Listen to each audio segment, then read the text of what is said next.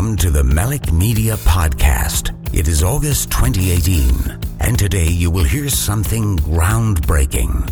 Just maybe not here. And now, your host, St. Clair. All right. Well, this might not be groundbreaking, but it will be something entertaining, I think.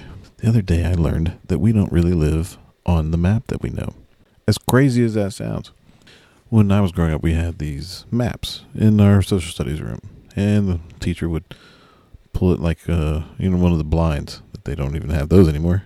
It showed a picture of the world, or at least what I thought was the world.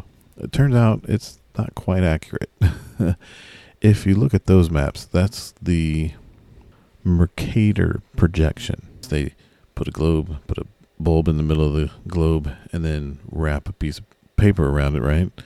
But the piece of paper doesn't wrap all the way around. It's just like a, a cone, and then you flatten the cone out, and the shadow that it produced, that's the map. Well, Greenland becomes like the size of Africa when it's only one fourteenth the size. But Greenland looks the same size as Africa. And so they say, well, that's not a good map because it shows Europe distorted, larger than what it really is, and third world countries end up being smaller than what they really are. Because they're smaller, they look like they may have less resources. They don't get as much attention.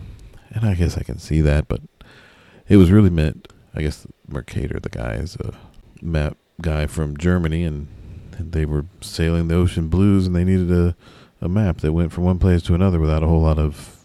They used that map. Well, Google Earth uses that Mercator map, but they just changed it. They changed it so that when you zoom out of Google Maps about 20, 25 miles, you start seeing the curvature of the Earth. Because we're not using a flat piece of paper, we can use a 3D image on a screen. So it looks you know, what it's supposed to look like. But when you zoom in, they're using the Mercator type of projection. When the map tells you to turn 90 degrees, you actually turn 90 degrees. But if you were to do that with a globe, it looks a little different. I just thought that was fascinating because all this time I thought that's what the Earth is supposed to look like. I mean, uh, you know, who who of us has gone out into space and looked down and go, oh, hey, wait, Greenland's kind of small.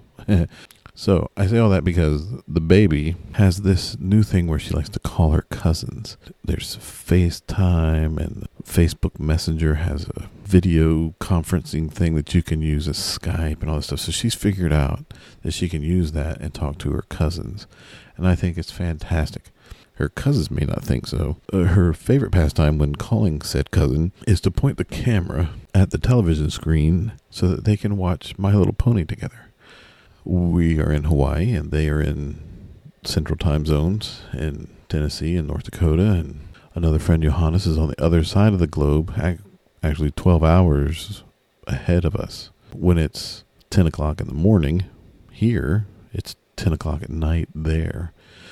The central time zone is about five hours ahead of us. So even though it's noon here, it's 5 p.m. there. So that's when they usually get home from school. And, but sometimes the baby wants to talk at 3 or 4 in the afternoon, which is like 9 or 10 o'clock at night. Now, for her, that's normal because 9 o'clock at night for her, she's still running around like a chicken with her head cut off. But most little kids are sleeping. I had to show her on a globe, and I don't have one. I found one at the store that was about the size of a tennis ball, and I tried to show it to her. Here's where we are, and here's where the, and that, it didn't work. But with Google Maps, I'm able to put myself into the image and look around and see yeah, look, that's where we live. That's our street. There's our cars and everything. She was like, yeah, that's where we live. And so I can zoom back out a little bit. Here's our overhead view. Oh, yeah, that seems reasonable. And then you zoom out even more and even more. And then you start telling her about, you know, the shape of the earth and how it spins around and the sun hits it here, but not over here where we are. And then she didn't get it. I mean, she's four. I don't know what I expected, but I thought it would go a little further than what it did, but it clueless, totally clueless. So anyway, I thought that was fun. And the next podcast episode will be about Lahaina Noon. See you then.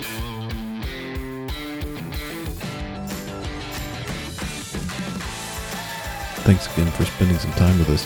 Hope you enjoyed the show. Don't forget to subscribe and check us out on YouTube. See us in person.